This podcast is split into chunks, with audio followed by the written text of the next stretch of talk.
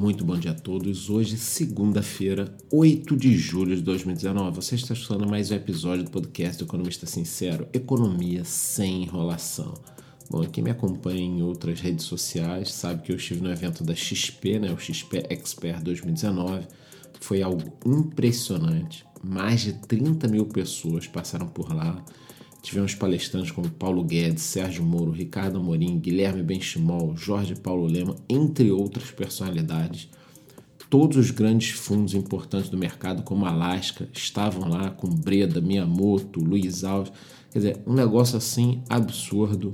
Era um evento que tinha que ter todo semestre, né? nem todo ano. Mas tudo bem. E aí eu saí, obviamente, muito animado. Eu falarei mais durante a semana. Pude entrevistar algumas pessoas ao longo dos próximos podcasts eu vou trazendo alguns trechinhos aqui, falando, fazendo um resumo, sempre sem enrolação, conteúdo que você quer, tá? Material de qualidade, mas sem ficar aí tomando o seu tempo. E vamos abrindo a semana novamente com a expectativa sobre a reforma da Previdência. O ministro-chefe da Casa Civil, Onyx Lorenzoni, acredita que ela passa com 330 votos.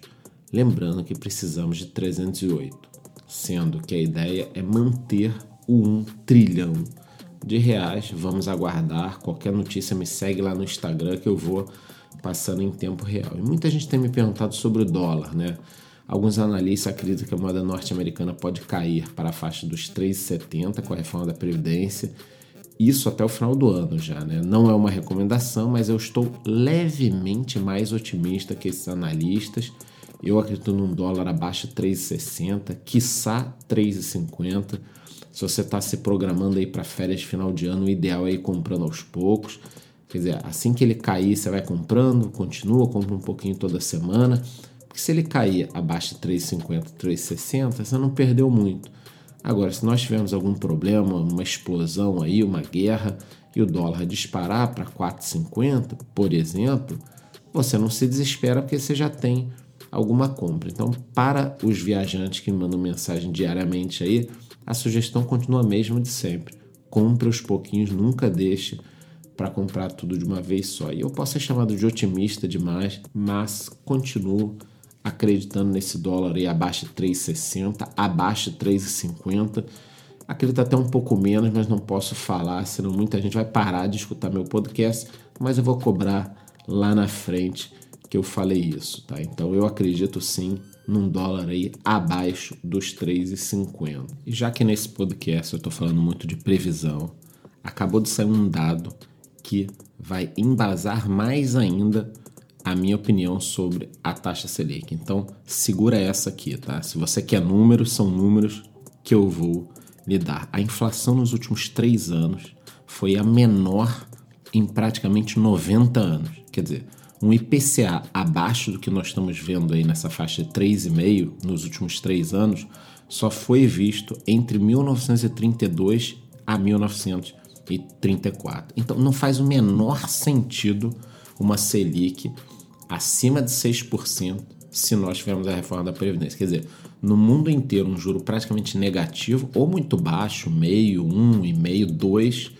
e a gente se equacionarmos essa questão do Brasil, com juro acima de 6%. Então, muita gente tem falado em 5,5%, 5%, e eu faço aqui um, um chamado para o pessoal, guardem esse podcast, porque será que nós não poderemos ter uma Selic de 3, 3,5% nos próximos um ano e meio a dois? E agora imaginem o impacto disso para as empresas, né? Para quem é leigo e não está muito acostumado, pense comigo, né? As empresas estão endividadas. Toda empresa né, tem um certo endividamento a um juros de 6, 7, 8 anos. Se a gente colocar um juro de 3, 4, 5, o impacto é enorme, ele é imediato. Agora, pense esse impacto nas contas do governo, também é enorme. Então, assim, eu realmente estou otimista demais. É, eu estou mais otimista do que eu estou passando para vocês, mas eu não quero parecer um bobo alegre, não sou. Tá? Na realidade, eu sou mais realista do que otimista, mas há muito tempo eu não vejo uma situação dessa em que o Brasil tem uma chance né, enorme de acertar algumas questões. E trazendo isso para os mercados, normalmente eu falo sobre algumas ações específicas aqui, né? é, é um momento da gente continuar essa busca por empresas que têm um bom potencial. Já estou fazendo isso há bastante tempo. Muita gente está esperando desde os 80 mil pontos. Ah, quando sair a reforma da Previdência eu entro. Vai entrar na faixa dos 110, 115 mil pontos. Isso não faz o menor sentido, né? E eu vou combinar o seguinte com vocês: ao longo da semana, eu vou citando aqui alguns casos específicos, vamos ver como vai ser a performance do mercado, o que, que a gente tem de notícia. Eu vou passando para vocês. Acho que tem tudo para continuar subindo, mas também é um momento de bundinha na parede. Não vai lá botar todo o seu dinheiro, não faz, volto a falar, esse tipo de atitude não faz o menor sentido. O que a gente tem que fazer é ficar aportando em boas ações, de preferência, né? aquelas que dão lucro. Quem está aí também é, são empresas sobreviventes. A gente vem de anos e anos de um país complicado.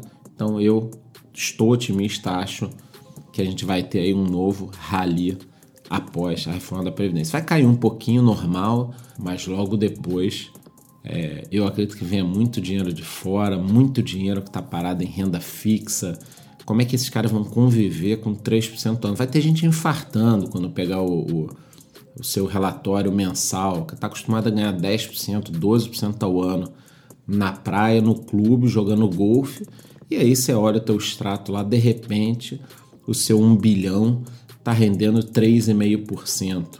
Não, não há, não há bolso, bolso, não há bolso que aguente esse tipo de coisa. O bolso é o órgão mais sensível do corpo humano e ele não foi criado, projetado para aguentar um retorno de apenas 3% ao ano. E para encerrar aqui falando sobre o mercado de criptomoedas, ele vem se mantendo aí o Bitcoin na faixa entre 11 e 12 mil dólares, sem grandes novidades, mas nós temos que lembrar tá, de que estamos a menos de um ano do halving.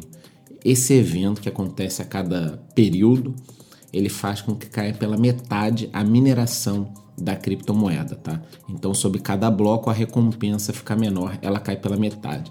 Toda vez que isso aconteceu, o preço disparou. E a gente está menos de um ano desse evento. Eu vou fazer uma cobertura bacana para vocês, porque eu acho que as criptomoedas terão um peso no futuro, principalmente no que tange a tokenização de ativos. Então, provavelmente no futuro, as ações poderão ser transacionadas 24 horas por dia e peer-to-peer. -peer. Então, por exemplo, eu estava no evento da XP, eu poderia tranquilamente vender ou comprar ações para alguém que estivesse lá também. Eu abriria o meu aplicativo da XP, a pessoa abriria o aplicativo dela e a gente poderia trocar nossos tokens das empresas, né? Então, esse é o futuro, mas a gente está falando de 5 a 10 anos mais ou menos para frente. Mas você só consegue ganhar dinheiro com aquilo que você projeta e entende antes das outras pessoas, porque aí você está preparado. Então guarde esse nome, tokenização de ativos. Se não em mim, digita aí, pesquisa na internet e eu tenho certeza que você vai voltar e continuar escutando esse podcast, porque nós já estamos na frente, 99,5% das pessoas que não têm a menor ideia do que, que esse monstro de tokenização de ativos. Eu desejo uma ótima semana para todo mundo e nos vemos amanhã no mesmo horário. Muito bom dia.